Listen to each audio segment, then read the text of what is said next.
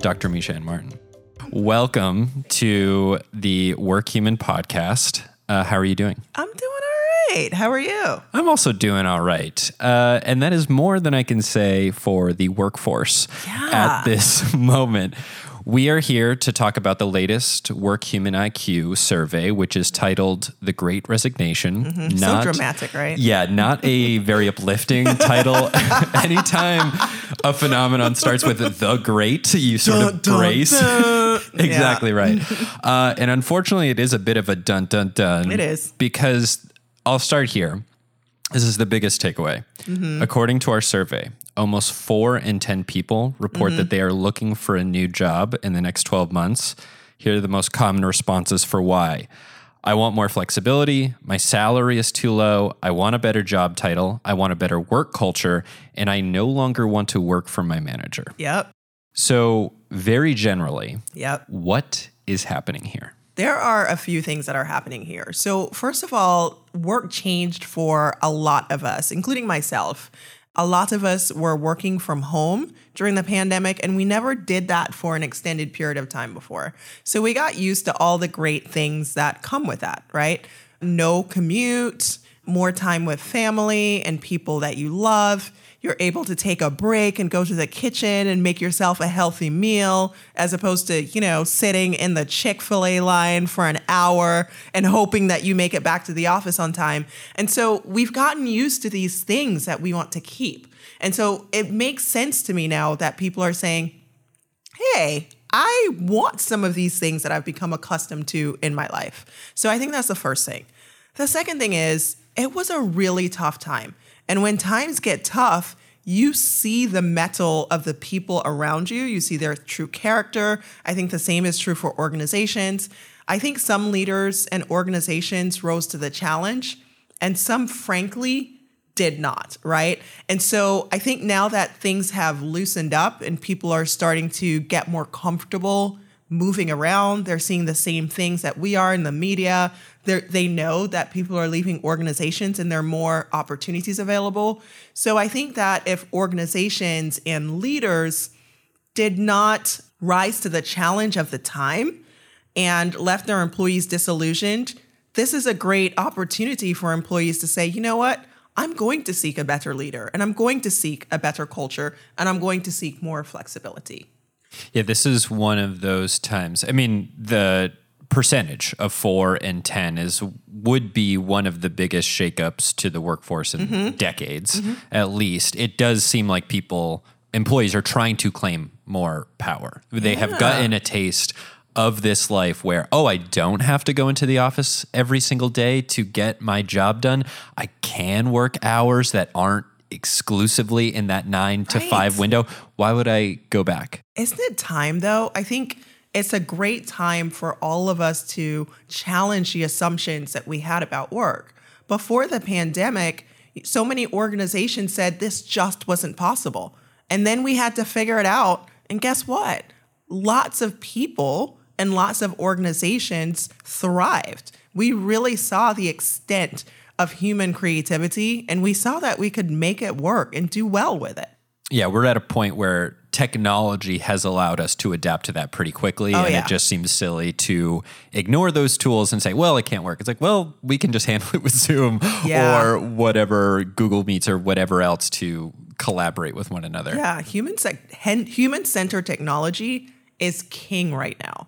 Not technology that just allows you to do something but not to connect, not that stuff. No, the stuff that allows you to get something done and connect while you get something done. This is the era for that. It's time. Yeah, it does seem like the pandemic, it sort of, like you had said, uh, accelerated what was already possible and sort of forced people to make that change. So before this, we had Zoom, we had Skype. Oh, poor Skype.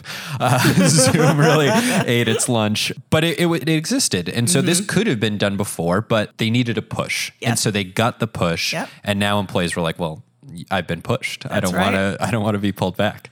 So just for context, I thought this was interesting. Interesting. So four out of ten right now, looking for a job in the next twelve months. Uh, in December 2019, we did another survey. At that point, a year and a half plus ago, mm-hmm. 92% of workers responded that they expected to be in their role for at least a year. Mm-hmm. 59% said they plan to be in their role for the next five or more mm-hmm. years. So, a huge difference that 18, 19 months Yeah. can play. What a difference a pandemic makes, huh? It's true. Never mm. thought we'd say that. so there are two groups of respondents of note that really stood out in their response. The first is working parents. Of all job seekers, 65% are working parents. School, daycare, a number of other activities that sort of serve as supervision. They are at the very least unsettled still. Uh, they might even be gone or just not in a place where the parents are comfortable uh, participating to that same level. What do companies need to do to help working parents in particular to get the flexibility they need and to feel less stressed overall? So, the first thing I want to acknowledge is what the data already told us. And the data told us what we kind of already knew that working parents were having a really tough time. You know, they had to figure out childcare and homeschooling at the same time when they were trying to do their jobs. What was interesting to me, though, about the data that challenged my own personal assumptions was that there were no difference in stress levels between mothers and fathers they were both experiencing that. And so I think that that is important to get out there to kind of dispel the stereotypes that working fathers don't need support and that they're not going through the same things. No, it was all parents. They were pretty stressed, they had a rough time. So now to the part of, of your question about what employees can do, what employers can do. I feel like before we were impatient and not very accepting you know, when you would hear a child cry or somebody said they had to go pick up a kid, or, you know, when you saw a kid on camera, it was kind of perceived as unprofessional, right? Like you don't have your stuff together and that's personal life and this is work and they should be separate. I think the first thing that organizations can do is change that. We can collectively acknowledge and show empathy for what parents were going through then and what they're going through now, because there are still challenges for parents today. Also, as you mentioned, flexibility is important.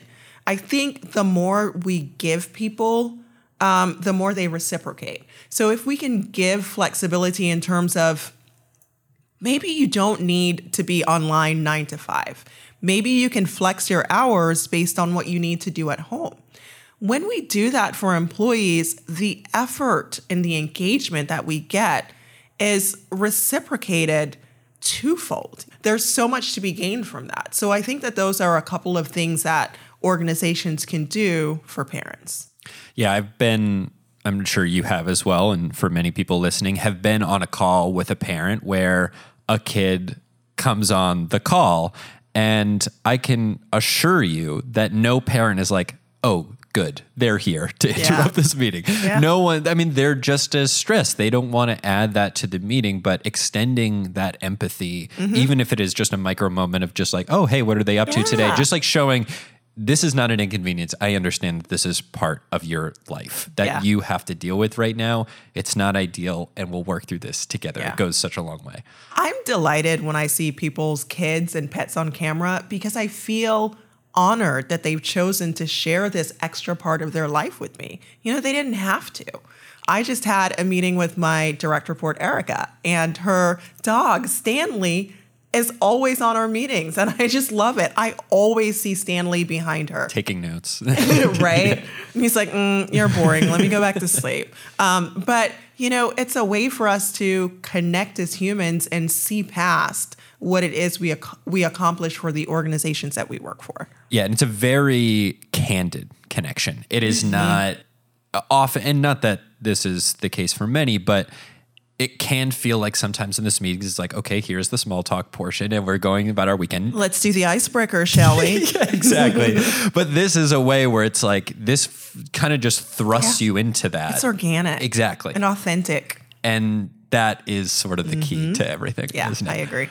Uh, so the other group that stood out in their response is black employees. They were the most likely to want more flexibility and a different manager, the least likely to want a better work culture. When our psychological safety report was released, you mentioned that for many, there was a collective sigh of relief when they went to work from home. The, they could take off the mask, they could turn off the code switch. Are these results further proof of not only that, but also a lack of eagerness to just go back to where we were in 2019 and before? Yeah, I think so, and I think that you know Black employees has some have some pretty unique challenges, and obviously, you know, as a Black woman, I personally identify with this one. I think you know I've had a lot of time to think about this, and I think that our natural stay with me here our natural phenotype is so different from the Eurocentric standards of professionalism and beauty that it's that it can be really difficult for us. So I know I talk about hair a lot, but think about how different black hair is from white hair or f- for any other ethnicity, right? And so I think about, you know, our kinks and cornrows and dreadlocks and how we feel bringing that into the office and wondering if that's going to be accepted. Just about a day ago, you know, I was on Facebook and saw a post in a group that I'm in for Black women, and there are still people entering the workforce asking, should I wear a wig? Should I straighten my hair? I've been wearing it natural for five years. So, this lack of comfort makes it safer for us to just be at home with the camera off if we don't feel like we're going to be accepted exactly the way that we are. Yeah. And I really recommend to anyone listening to listen to the rest of you talk about psychological safety, which you could do on workhuman.com, because th- it is impossible to remove psychological safety from these results. It just seems like there is still a lack of psychological safety broadly. Yep. And these results are just further proof of that. And Absolutely. Uh, yeah, you can hear uh, much more on that topic, and I recommend it because it really does start there. If you want to fix these results, it's about building a a safer, uh, a psychologically safer uh, work environment. Now, in the survey, it was the findings were you know disheartening. It's disheartening to know that so many people are ready to leave. That because it is a lot of time and a lot of energy that goes into your job as is. And if you don't like that, it's even more. And then if you want to find a new job, that is like another job. So it's just a lot of stress that these people are feeling. And it's disheartening that it's so many. But one of the things we wanted to do was figure out what is working. So, Yes. what are companies doing to keep employees engaged? What were some of the findings that stood out to you in that area? So I'll start here. Um, organizations are part of the societal fabric of every every country, right? It's just part of the fabric of every society. And people spend a lot of their time at work. And I think these results show us that collectively, organizations have failed people. They have failed to provide the community that we have an opportunity to create when people spend so much time together. So I think that that four in ten, you know, that was the main finding that struck me, you know, and and also the finding that the people who are struggling the most, parents, blacks as examples, are more likely to leave. So it just reinforced to me this idea that we have so much more to do and we have so much further to go. So, what do I think organizations can do? I think they can bring that human connection and humanity back. Let's take down this wall between personal and professional, and let's celebrate those things that unite us as humans kids, pets. You know, I think previously, you know, the best companies were companies that celebrated work accomplishments, right? That was considered, um, revolutionary or best practice maybe about five years ago. But can we extend beyond that and not only celebrate what the human brings to the what what what the human does for the organization, but transition to also celebrating who that human is as a person. All this uniqueness that is embedded in each person, we need to bring connection back, you know? And I think once organizations do that, that will create community, and people do not easily leave their communities. And to your point, like if you do celebrate that human aspect, they are more likely to be more engaged, Yes. to be more productive, to achieve greater things because they will feel like they belong. The Right. the stress and the the mind space that goes into not feeling comfortable is removed and Yeah. you open that up to Yeah. doing their job at a higher level. It is natural for people to want to contribute to communities that they feel connected to. Think about other communities, right? People who um, affiliate around social justice or, you know, a church community. Once you create a community, people want to be there and people want to support the community. So, for gratitude and recognition specifically, uh, Mm-hmm. we talk a lot about not just doing it reactionary, but making it a habit. Mm-hmm. And that way, it feels more authentic. When it's in the fabric of the business, you do not feel like it is just a band aid. You Right. feel like it's part of the operation. So, what can leaders and organizations do to make recognition and gratitude a habit? I have feelings about this. So. I'm really glad you asked because so long throughout my career and even in current day, I hear leaders say, you know, we need to recognize when people go above and beyond and not just for doing their jobs. And I'd like to challenge that. What if we shifted our thinking to recognizing for above and beyond to recognizing as a performance management tool, right? Because when you recognize for above and beyond, I think that that promotes, you know, a culture of burnout and firefighting, and you always have to do more. It doesn't exactly reward um, working smarter and not harder. You know, it reinforces a bunch of effort without a focus on impact, in my opinion. If we changed our thinking and thought about, I love the word that you used, habit, how to make good behaviors a habit and how to use recognition to do that, it's easy. Recognize any behavior that you want repeated. If somebody is doing something that is particularly impactful to an internal or external customer, it may not necessarily be outside the scope of their job, but it's something in their job that they did well that you want them to repeat. Recognize it. Fully utilize recognition as a performance enhancement tool. Anything you want repeated, recognize it. And I think that's how it becomes a habit for leaders. And that's how good behaviors become a habit for individuals because what gets recognized gets repeated. And the survey results bear that out Yes. of survey respondents who were recognized in the last month as opposed to never.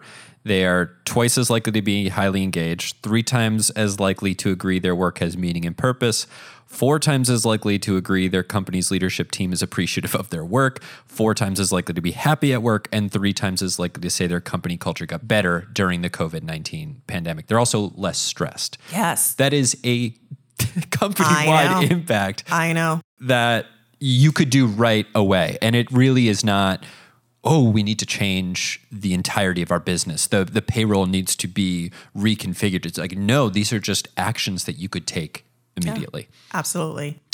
Uh, regular check-ins, another thing that we are big proponents of. That was also found to be a pretty powerful tool in helping uh, employees connect, uh, and for leaders to help employees work through roadblocks, hit their goals, etc. In your mind, what does a successful check-in look like? What's what's the breakdown? Of Yeah. I like to say that a successful check in is generous. And what I mean by that is that it's not just focused on, you know, what you want out of the employee, right? You're not just going through a checklist of, okay, what have you done for me lately? What are your goals? What is your progress? I'm not saying that that's not important. It's necessary, but it's not sufficient. It's not generous. And so, what do I mean by generous? I mean, genuinely ask the person how they're doing. Don't do it because some article or Meisha-Ann said you should do it and you don't really care. No, do it because you actually care about how they're doing. Ask how they're doing and then listen actively listen. Like ask follow-up questions, engage, you know, like you would do with any human you want a relationship with, like connect. You know what I'm saying? These are such crazy I, ideas I you're know. spewing. I'm really throwing it out there today. But I all by by being generous, I also mean giving of yourself. When you emote with your direct reports and you know, admit that you're scared or that you're stressed or that you're struggling with something. That creates the space for them to do the same. So create an environment that encourages this give and take. Um, that is not just only focused on the, what the person is doing for you and what the and the organization, but also how they're feeling. A couple of things I also recommend. I recommend a check-in about what the person is finding challenging. In my career leading people, I have found that sometimes direct reports are struggling a lot with things that you don't even know about. If you don't know about it, you can't help. So ask the question What are you challenged with? What are you struggling with? What are some barriers to helping you accomplish this thing? You know, or just your goals in general, or just your role in general. And then on the other side of that, I also recommend checking in about what the person is finding enjoyable. Because if you as a leader know what kinds of things your direct reports like and find meaning in, you can keep giving them more of that and make their work experience better. Yeah, coaching is a term that we use mm-hmm. to really describe this because, and this is something that resonates with me as someone who grew up with coaches. They do not just say, here's what we want you to do at the beginning of the season, and then back off and you mm-hmm. don't hear from them until the end of the season. They go, okay, here's how you did. They, it is this constant give and take. Mm-hmm. There is connection. You hear any professional athlete yeah. uh, or anyone who deals with a coach talk about what success looks like. It's when they make that connection. It's mm-hmm. when they mm-hmm. feel like they can go to them with a problem. If there is, and again, it comes back to psychological safety. Right. Do you have the comfort to say, I am running into this issue? Or are you having, do you need to provide feedback to the manager themselves to mm-hmm. I- improve how that check in is going or how that relationship is? It's such a huge part. Yeah. I think great coaches are also good about understanding context. So if I know that a direct report is going through a hard time personally, you know, I might be like, okay, so this is why this particular thing is happening that may not necessarily be a representation of their best. Let me see how I can support them and move certain things out of the way so that they can focus on this personal thing because you know what? That is going to lead to a gratitude that will reciprocate an effort later on. Yeah, and that gets it touches on without diving too deep into this like celebration of mm-hmm. events. It is nice to celebrate if someone gets married or they get a house or they have a kid, yeah. but it's also a recognition those are incredibly stressful processes. Right. It is not a very easy thing to plan a wedding or to prepare to have a baby or to move. Those yeah. are huge things and there has to be some empathy that maybe not all of their brain space is on their right. job because these huge life events are happening to exactly. them. Exactly. So, just further proof that check ins uh, are extremely effective. The results show with weekly check ins, workers are twice as likely to see a path to grow in their organization, feel meaning and purpose at work, trust their manager, feel a sense of belonging at work. Check in and great things happen. Pretty uh, powerful. Recognizing things. great things happen. Yeah. I mean, that's really all it is. My final question if there's ideally a lot of the people listening here find themselves in psychologically safe workplaces, they're nodding in agreement with all of the things that you are saying. However, there is a chance that someone is listening at a company who does not feel that. Who, four and ten, maybe. Maybe four and ten, okay. perhaps. I don't Just know. throwing that out there. uh, if those people are listening, if they feel like their company is feeling the effects of the Great Resignation, if they themselves find themselves in the four and ten, what are some of the things if they are in a position to influence how the company is operating? Yeah. What are some of the first things they can do to turn things around? I think listening is the answer. And I mean that on different levels. So the listening between an employee and their leader is very important, as I described above um, or before. That is the first line of defense to know if there's something going on with the employee, right? So a discussion about challenges or barriers or what's going on in their life. Another form of listening is to listen at the organizational level, right? What are people not getting from the organization? And if you start listening after people have left, you started listening too late. So I would suggest a continuous listening strategy as just a thing before anything happens because it gives you a heads up on what's happening that may cause people to seek opportunities elsewhere. So, a carefully designed employee survey is great for that. Also, you know, recognition data. And what we find working with clients is sometimes things come up in recognition data that you wouldn't necessarily think to ask about in a survey. So consider active and passive forms of listening when you're really trying to get the tone of the organization and get in front of the things that may cause people to seek opportunities elsewhere.